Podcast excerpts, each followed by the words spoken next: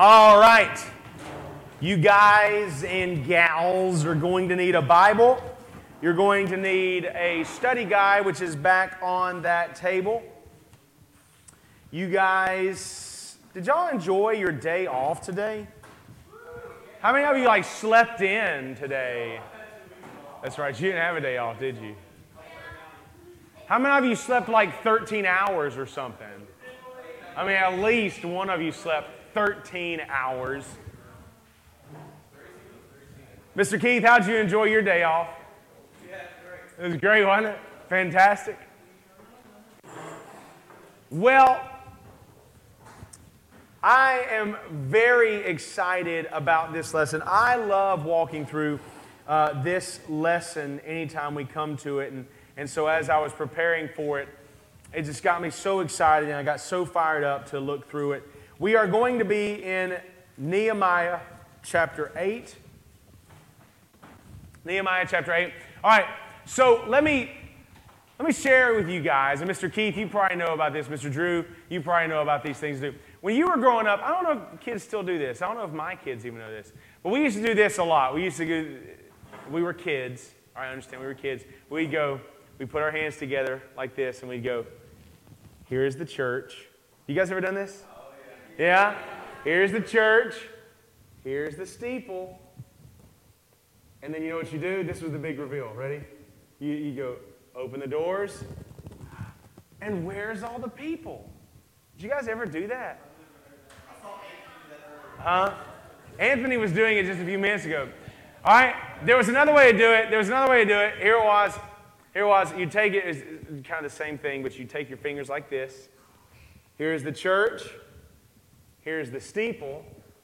All right, you ready for this? Open the doors, and there's all the people. And you wiggle your fingers like that. Okay, did y'all ever, did y'all do both variations there? Was yeah? All right. How old were you when you stopped doing that? Like it was yesterday? Huh? Since you were seven? seventy-eight? It's a little older than I would have thought.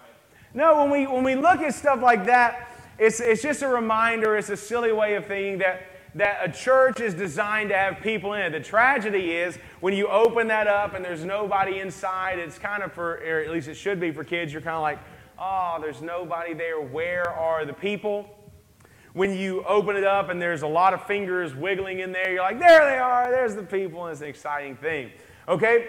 Now, how many of you, you're in church, you're in a church building right now, there are people sitting here right now. How many of you have ever been into a church before where, like, there was nobody worshiping at all? Have y'all ever been in there, one like that before? I have. I've been in several, actually. Did you, you said you have? Did you say you had? Do I not? You've been in an empty church? When you walk into an empty church, it's almost like the quiet is just, it's just more quiet than it should be. I'll walk into a room by myself and I won't think anything of it. You walk into a church by yourself and you're like, it's a little quiet in here. But I've also been in a church building before where there were a lot of people, but no one was worshiping. I'll give you this example. Uh, for those of you who went with me to New Orleans a couple of summers ago, on our day off at the end, we went into a Roman Catholic church. Beautiful building. Beautiful building. And when we walked in there, everything was decorated. Everything was put together in a very intentional and realistic way. The statues were immaculate. The place was clean. There were tons of people in there. There really was nobody in there worshiping. I have told this story a couple of times, and I'll say it again. When I walked in there, and when Trent Gillum was beside me, and we walked up to a bunch of candles that were being lit, and Trent got a little closer to those candles than he wa- I wanted him to. He said, "What are these lit for?" I said, "Stop, stop, stop, stop, stop, stop." I was so afraid he was going to blow them out. All right? Because if he blew them out, oh, we would have been kicked out, all right? But we walk in there, and there were a lot of tourists, but there were no worshipers.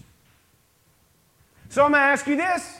Was that church, was that church fulfilling its intended purpose? What do you think? I absolutely agree with that. That's the word I was going to use. It didn't feel like a church. It felt more like a museum. You walk in, you see all these things around there, and they're really interesting to look at. But it didn't feel like a church. It, it felt more like a museum because there were tourists there. There weren't any worshipers. So what separates a tourist from a worshiper? What do you think? What made them just tourists versus worshipers? They just walk in, walk out. What were you saying?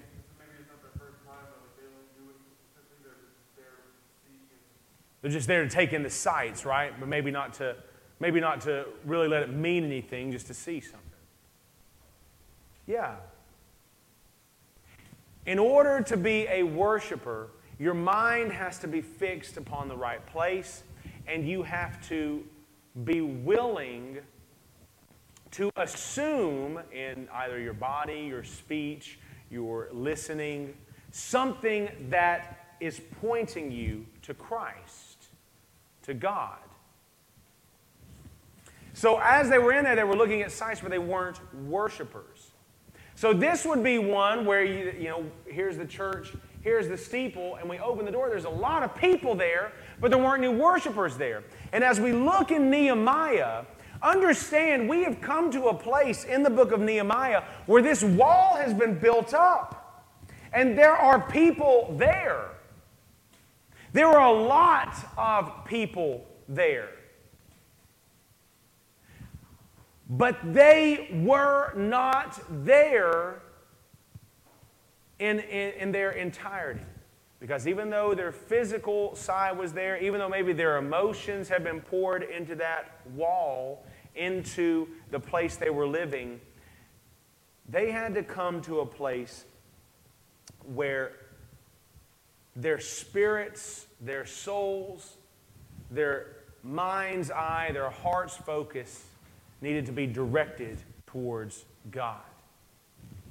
And so when we get to Nehemiah chapter eight, verses one through six, this is going to help us understand the difference between just coming to a building or just coming to a structure and coming into worship, okay? And the thing that separates it, the thing that is the line in the sand, the thing that draws the biggest difference, the thing that will do exactly what we've said needs to do, will focus our attention, will focus our mind. We'll see it here in Nehemiah chapter eight, verses one through six. Now, just to give you a, a bit of an understanding, Nehemiah had built the wall in fifty-two days. That's really quick. And as he builds the wall, in fifty-two days, they decide they're going to call all the people. They're going to number them. They're going to gather them together, and they're going to see how many they've got.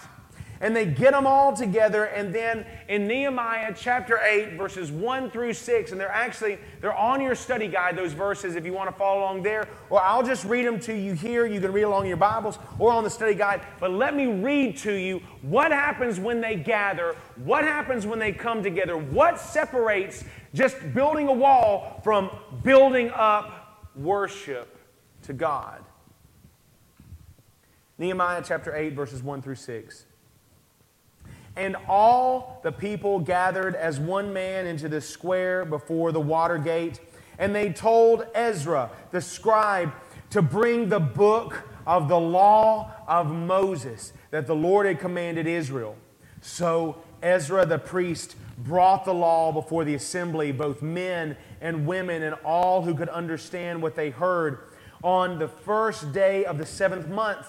And he read from it, facing the square before the water gate, from early morning until midday, in the presence of the men and the women and those who could understand. And the ears of all the people were attentive to the book of the law. And Ezra the scribe stood on a wooden platform that they had made for the purpose, and beside him stood Matahiah, Shema, Ananiah, Uriah, Hekiah, and Messiah on his right hand. And Pediah, Pishal, Malkijah, Hashem, Hashbadana, Zechariah, and Mishalem on his left hand. And Ezra opened the book in the sight of all the people, for he was above all the people, and as he opened it, all the people stood.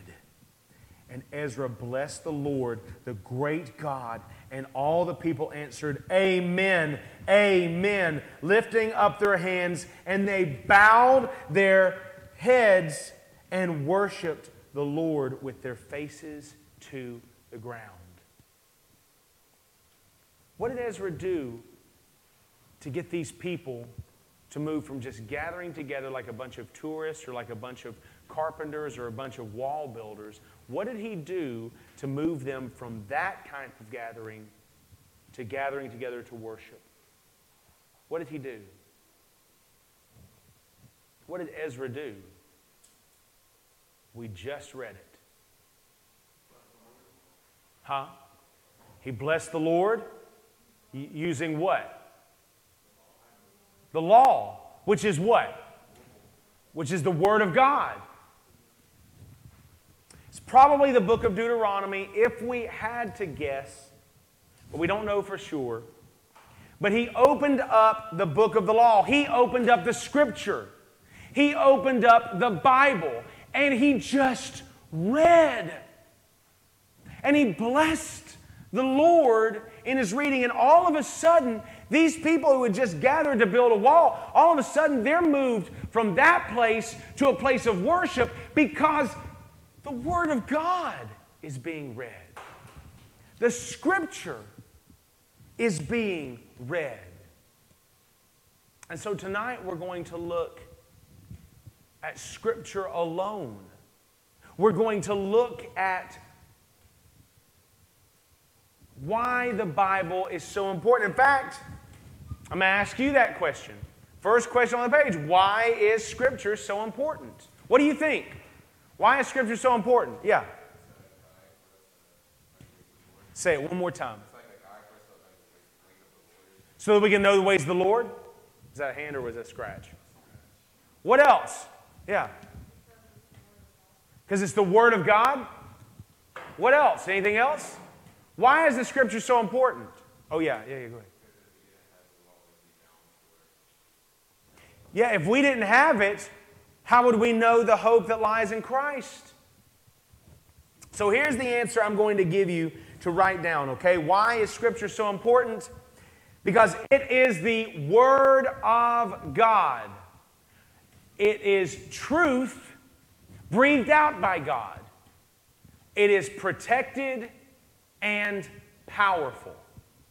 Now, what we're going to do for the rest of our time tonight, we're going to look at this definition that it's the Word of God, it is truth breathed out by God, it is protected and powerful. We're just going to break that down for the rest of our time here tonight, okay? We're going to see why did the people react so strongly to the Word of God when it was read in Nehemiah. What's so impactful about this Word of God, this Scripture? Now, the first thing up there says the Word of God, it is truth, right? That it is truth. Now, when I say that, understand this, I'm not saying it's a truth, or I'm not simply saying it's just a true book. I am saying it is truth. It is the truth. Now, what I mean by that is that if this is the truth, all other claims, all other realities, all other facts have to be seen through the lens of this truth. All other things have to be seen through the lens of this truth. I'll give you an example. Now, that doesn't mean that it has all truth. For example, nowhere in the Bible are you going to read two plus two equals four. It doesn't have that truth in there. Is that a truth? Is two plus two, does it really equal four?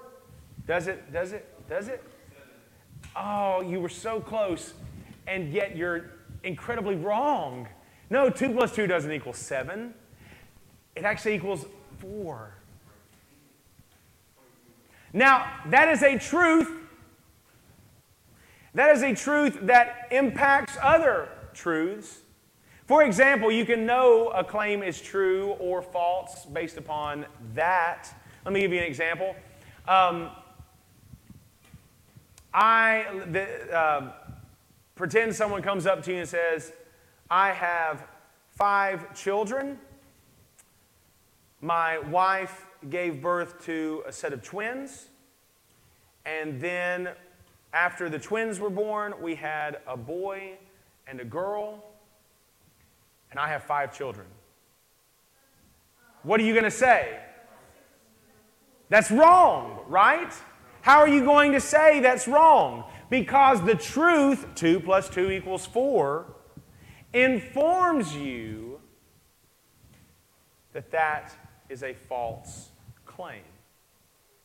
Now, that's a simple, an easy, uh, a really kind of ridiculous illustration to tell you that just because a truth doesn't have every single truth doesn't mean you can't see things through the lens of that truth. If the Bible is truth, then you have to see everything through the lens of that truth. It's not just that it's a truth or that it is true in what it says. No, it is truth, the truth. So, we're going to look at it this way. All right, to know that it is truth, we have to know where it comes from. We know that it's breathed out by God. And we know this. It's that second point on your study guide. Scripture is the primary way God communicates to the world. Scripture is the primary way God communicates to the world. It is the truth. It is the truth that God uses to communicate to us. Is it the only way God has ever communicated to us? Is it the only way? No, it's not the only way. We can look outside, we can see creation, and we can know that there is a creator. He communicates through creation, that there is a intelligence to this design. Not only that, in the Bible there's several times where we know that God came and actually spoke like in a voice to people. He'd sit there and he'd say, Ava, listen to me, I am God. And you know what would happen? When they'd hear that audible voice of God, they would freak out. They'd be terrified. There were the prophets. And a prophet is someone who would get a message from God, and then he would go and tell that message to the people. God gave us the Scripture. He gave us people who got the message from God and then wrote it down. God gave us Jesus himself, who is the incarnate Word of God. That's a big word that y'all are going to learn about next month. The incarnate Word of God. But let's see if Scripture is the primary way God communicates to the world. Let's see if this is it. We've got some Bible verses. All right, someone get Second Timothy three sixteen. Who wants that? Casey, I saw your hand. John seventeen seventeen, go for it. Uh, Psalm one, one through three. Trent, I saw your hand. And Logan, you take uh, Romans fifteen four. All right? All right? I, I'm sorry I didn't see it, bud. You'll get the next series, all right? You'll get the next series. All right? So, whenever you are there, read for us Second Timothy three sixteen.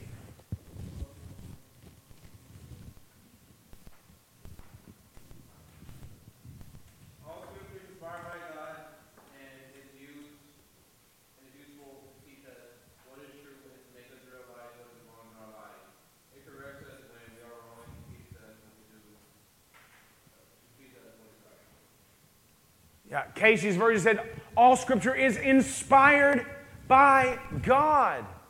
God inspired those words to be written down. The E S V says, all Scripture is breathed out by God. The N I V says, all Scripture is God-breathed. Literally, to understand these are the words of God. The primary way he's going to talk to us is through his words. All scripture is inspired, is breathed out, is God-breathed. What about John seventeen seventeen? Sanctify them in the truth. Your word is what? Truth. Your word is truth. The primary way that God communicates to the world is through his word, and he will communicate truth through his word. Your word is not, it doesn't say your word is a truth, does it, Anthony? It doesn't say it's, a, it doesn't say it's just it's just true, does it? It says it is truth. All right? Psalm one, one through three. Who had that one?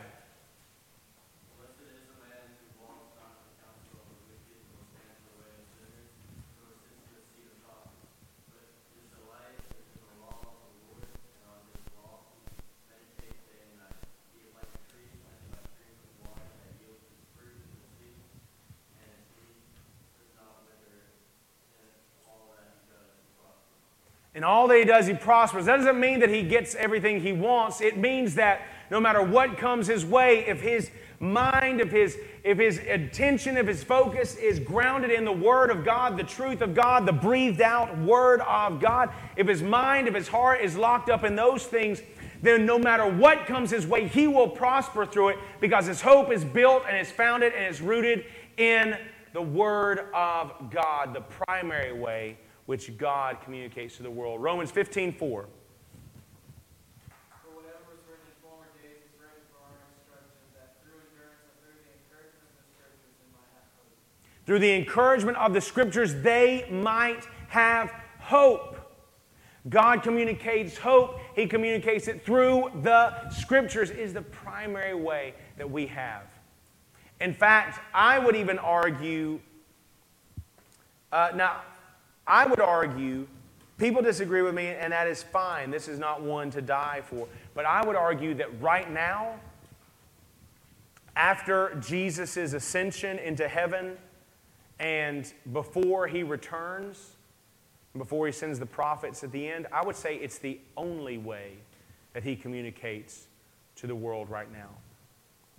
Or it is the only way. When you have this Word of God, when you've got this Bible, when you have it around you, when you've got it, when you have access to it, it's the only way he communicates.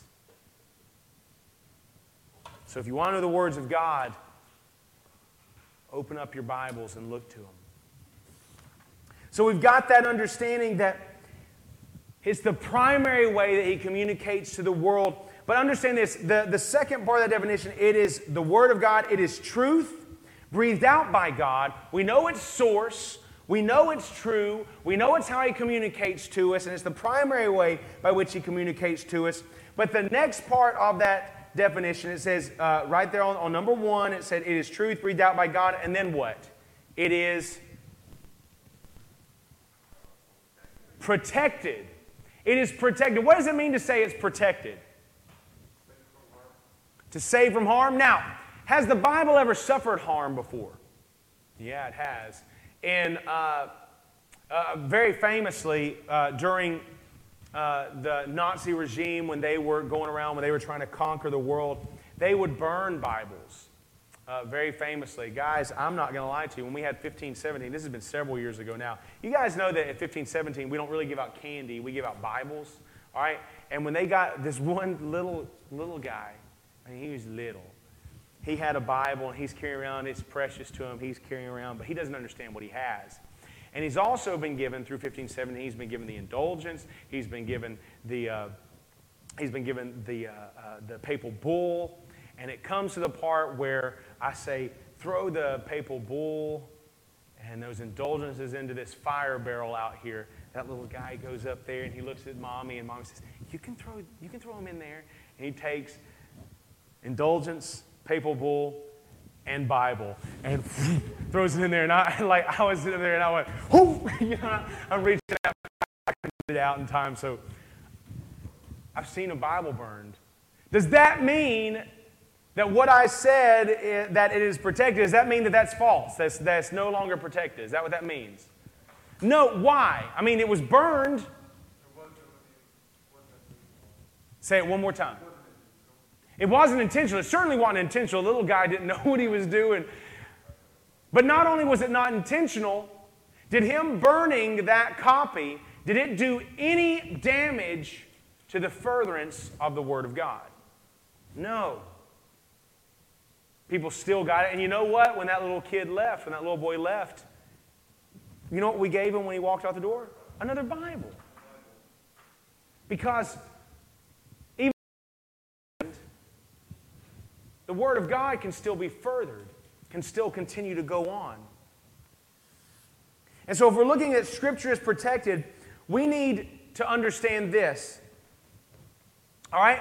That Scripture is the same today as it was when it was written. Scripture is the same today as it was when it was written. He has protected His Word of God. He has kept it safe so that when we look at our English translation of the Scripture, we can know that the words we're reading are the same words that were written down in Hebrew or Aramaic or Greek thousands of years ago even. God has miraculously, beautifully protected His Word of God, and we can know that what we have today is the same. But let's look at the Scripture. There are verses that help us see that. Um, you guys, y- y'all have the verses? It's good back there? All right. So, Isaiah forty, verse eight. Who's got that? All right, Andre. Who wants Matthew five, seventeen, eighteen, Logan? And Jonathan, you want Mark thirteen, thirty-one? You'll get one next time. All right? All right? You raised your hand to read from the Bible and you didn't even have a copy with you? No, you're Isaiah forty, verse eight, but we'll go to Matthew five, seventeen, and eighteen first, and then we'll come to you uh, in just a second. You had that one, Logan?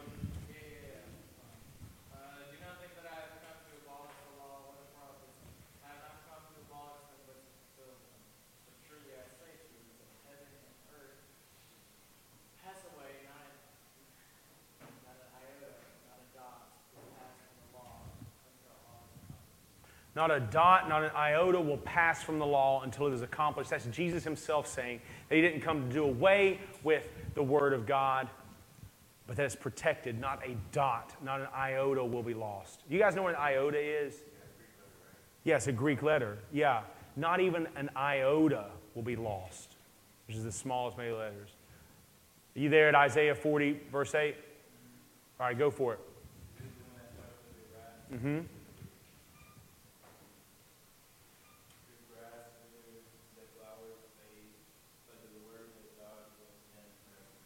The grass withers, the flower fades, but the Word of God will stand forever.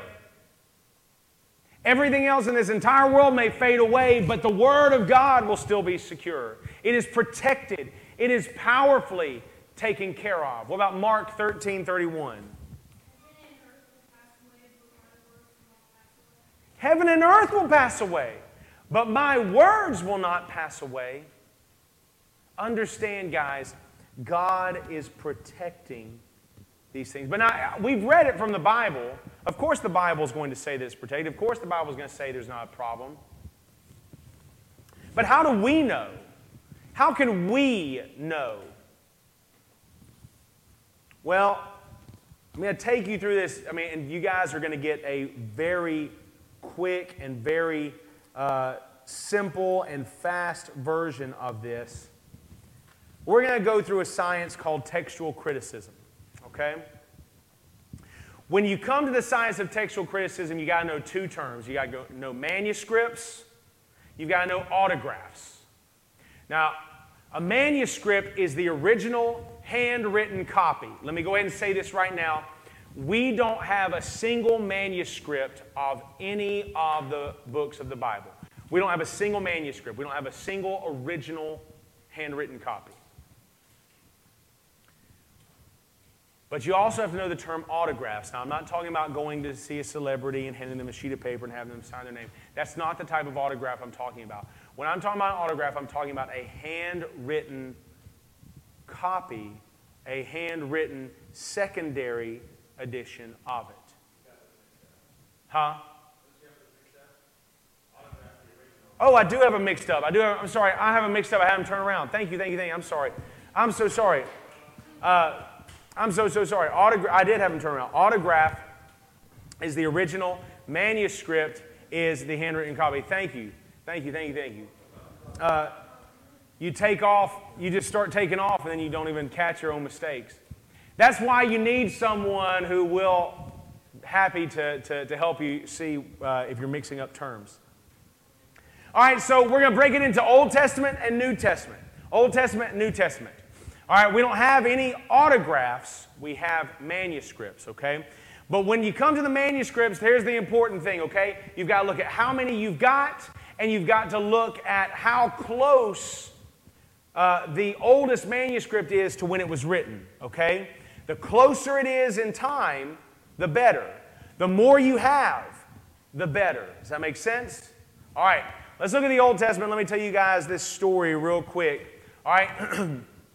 Around the Dead Sea, there are some caves that are cut into the side of these cliffs. You guys will see a picture of it up on the screen. Uh, there are these caves that are carved into the cliffs that looks like that, okay? Around the Dead Sea, there was this boy. He was a shepherd.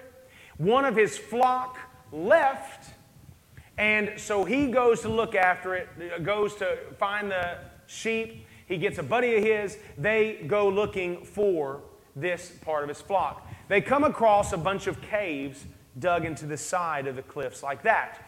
And just like any other boy, they come along there. They've been looking for a long time for the sheep. They get tired of doing it. They sit there and say this, here's what I'm going to do. I'm going to pick up a rock. I'm going to throw it into that cave. I can do it. The other one, no, you can't. Yes, I can. Well, he throws it up there, of course. He goes into the cave. It starts becoming a game. I can hit that one. No way. And they throw it up in there. I can hit that one. No way. They throw it up there. Okay. One of them says, I'll throw a rock up into that cave, chucks it with all his might. It goes into the cave. But this one was different because when that rock goes into the cave, they hear a sound. They hear this sound. Glass breaks. Do you know what boys do anytime they hear glass breaking? They take off. They run like they've stolen something, all right? And so they run away. They eventually work up their nerves. They come back to the cave. They climb up in it. And when they go inside there, they see this vase has been broken. And in this vase, there's a scroll. And this cave and all the caves around it were filled with vases containing scrolls. Now, why am I telling you this story? This is an important story because this was in the nineteen forties. And at that time, they were saying, there was a lot of people coming up there and saying, the Old Testament cannot be trusted. The Old Testament cannot be true. The words that you have cannot really be the words that were written all those years ago. Because here's the thing, you might have a lot of manuscripts, but they're all really new. You don't have any old ones whatsoever. The newest, the, the, the oldest ones you've got are thousands of years removed from when the originals were written. You can't know that the Old Testament is true. And these boys go up there. They see these vases that are broken, or one of them's broken.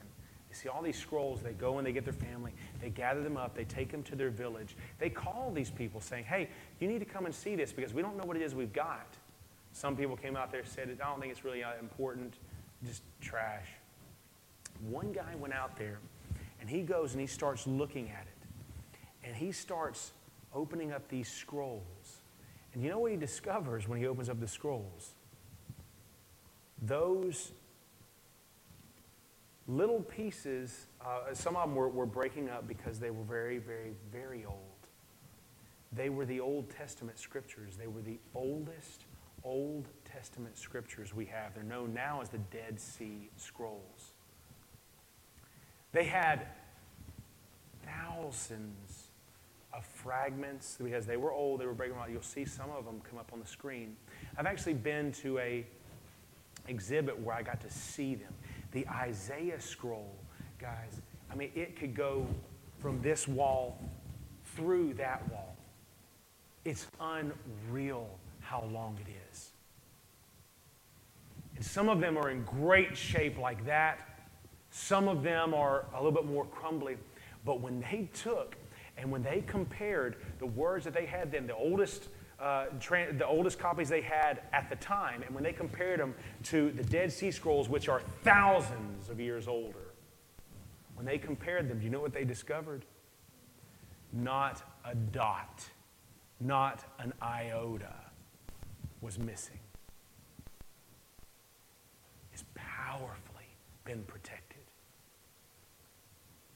And even in some moments, they would go up there and because, here's the way they would do it. I mean, it was a handwritten copy, a legit handwritten copy. They would sit there and they would meticulously write it down. They would look at the original and they would look at it and they would, right here, look at the original, write one letter at a time in some instances. Painstakingly copying from original to copy.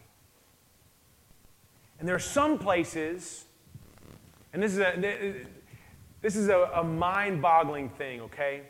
There were some places, like here in Isaiah, you see an area that's highlighted, right? There were some places where you saw these kind of little marks there. Where you said, what, what is that?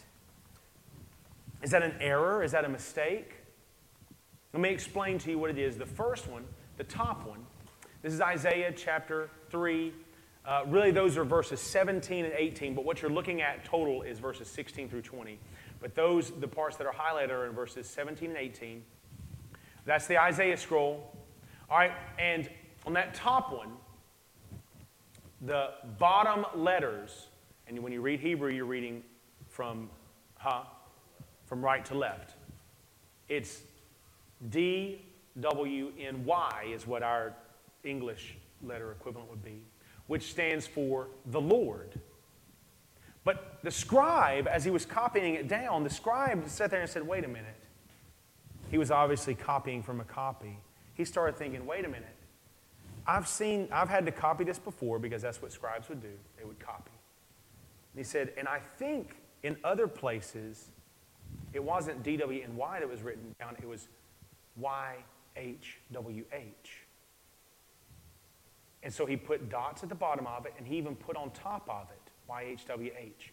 Now down there, the second one, it has Y H W H at the bottom. If you look at him, it's the same word. But he sat there and he said, wait a minute, wait a minute.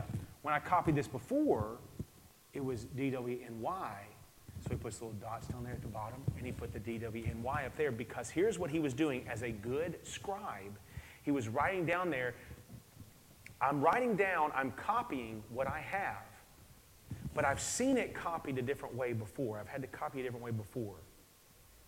And so he's saying, I need someone to go back and to look at all the other copies and see which one's right. And when we go back and when we look at all the other copies, we see the scribe was absolutely right. The scribe was able to not only remember those things, but he was able to, in, in Isaiah three, seventeen, eighteen, he was able to have that kind of a recall to where he's able to put those things down there, to where what we have today, we see that he was right. He was saying, no, no, no, I think the, the other translation was right. I'm going to copy it exactly like I've got it in front of me. But you guys need to go back and check this. And when we went back and checked it, they were able to see that the scribe was right.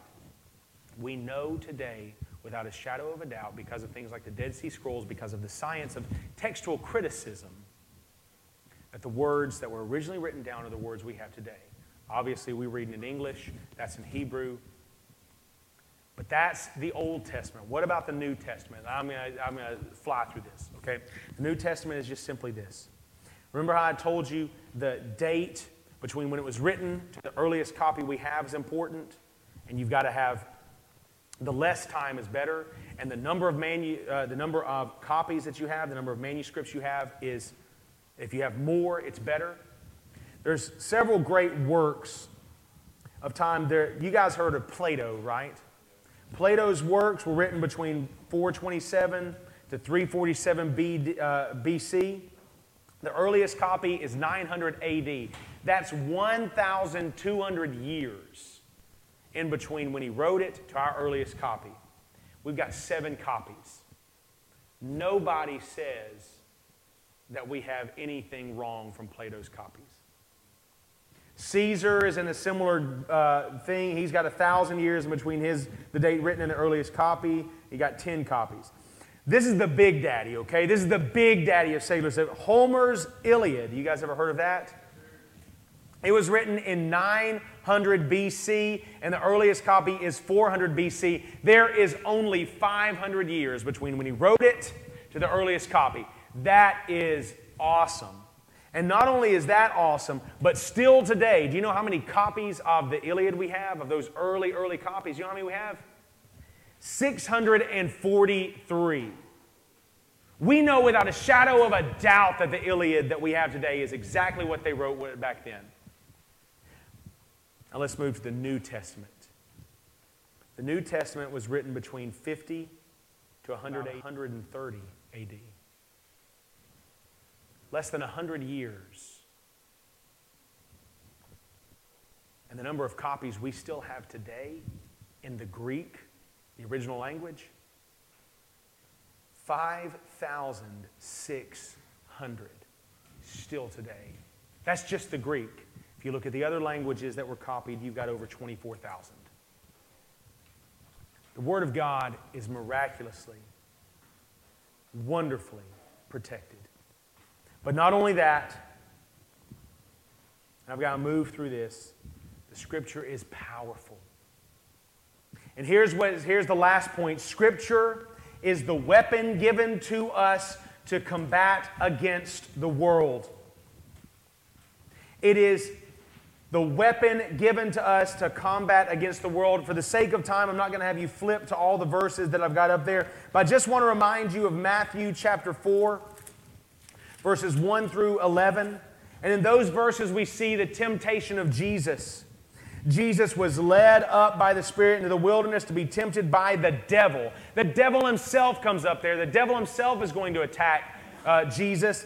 And he goes up there, and Jesus has been fasting forty days and forty nights. He's hungry, and the tempter came and said to him, "If you are the Son of God, command these stones to become loaves of bread." But he answered, "It is written, man shall not live by bread alone, but by every word that comes from the mouth of God." He's quoting from Deuteronomy. The way that Jesus himself, the Son of God, the way he combated against the world and the devil himself was he quoted Scripture at him. He used the Scripture to combat against it. Now you need to understand this, guys. There are people writing garbage today, and I'm showing you these. Yes, I own these books. These are absolute filth and garbage. These are heretical because what they're sitting there and saying is they're saying that these books are coming from inspiration the same way that the Bible came from inspiration. This one right here, they even made a movie about it. Heaven is for Real. It's about a little boy who says he has visions of heaven, and then he comes back to earth, and he tells his... He, he, it's, it, it's not great reading. But if you go through and if you read it, Colton... He will see his dad do something that reminds him about times he thinks he saw in heaven, and then he'll talk about it until he gets bored, and then he runs away and go play. This guy, a guy named Don Piper, don't confuse him with John Piper. John Piper's the good one. Don Piper's the bad one. All right? Don Piper says he was killed in a car accident. Paramedics took him. For ninety minutes, he was dead, and for those ninety minutes, he got to spend it in heaven. Guys, if these people really went to heaven, if they really saw those things and they came back and they could write them down, they need to be Scripture. They need to be in the Bible. If God is inspiring those things, they need to be in Scripture. This one's one of the most dangerous ones of all time. Maybe not of all time, but of recent times. It's the Jesus Callings books. Listen to this. Now remember I always said it was inspired by God. Scripture was inspired by God. This is in her introduction. This is where she wrote this book. This is what it says here. This is Sarah, uh, Sarah Young writing this. She said, "The following year I began to wonder if I too could receive messages during my times of communing with God. I had been writing in prayer journals for years, but that was one-way communication. I did all the talking. I knew that God communicated with me through the Bible, but I yearned for more. Oh, what a terrible statement. I yearned for more than the primary means by which God talks. I knew that God communicated with the Bible, but I yearned for more. Increasingly, I wanted to hear what God had to say to me personally on a given day. Listen to this. I decided to listen to God. This is right here from the book. I decided to listen to God with pen in hand, writing down whatever I believed He was saying. I felt awkward the first time I tried, but I received a message. It was short, but she received a message. My journaling had changed from monologue to dialogue. I knew these writings were not inspired as Scripture is. Well, how are they not inspired if God is moving your hand to write those things down? And she says, I want to share some of the messages I have received. And then, guys, so I'll, I'll skip over. So it's written down in, in, in days. Let me re- look over to November eleventh. That's day. Let's see what word. Let's see what word Jesus calling God, what He had to say for us for today, for November eleventh. Do not let any set of circumstances intimidate you. The more challenging your day, the more of my power I place at your disposal. You seem to think that I empower you equally each day, but this is not so. Is this Sarah Young claiming to write? No. She's saying God is writing these words through her. If that's true, we need to include this in the Bible. It's not true. Guys, there are plenty of people sitting there saying that they are bringing a word to us, but you try. There's a reason why when Jesus was faced by Satan himself, he didn't say, oh, wait, what did Sarah Young have to say? When I give you no special guidance, stay where you are. There's a reason why he didn't go to that. He went to Scripture. Because it's protected, it's powerful, it's truth, it's God-breathed. Nehemiah knew that. Ezra knew that. And when he came and when he read the Word of God, the people knew exactly what they were hearing. We pray for us. The band's going to come up and play. And we will be dismissed. Most gracious Heavenly Father, we do love you. We do praise you. I ask that you would use this lesson for your glory, that you would help us to see and view your Scripture as of primary importance in the Bible. Let it be what separates this church from just tourism. It's your Son's name, Jesus, we ask these things and for His sake. Amen.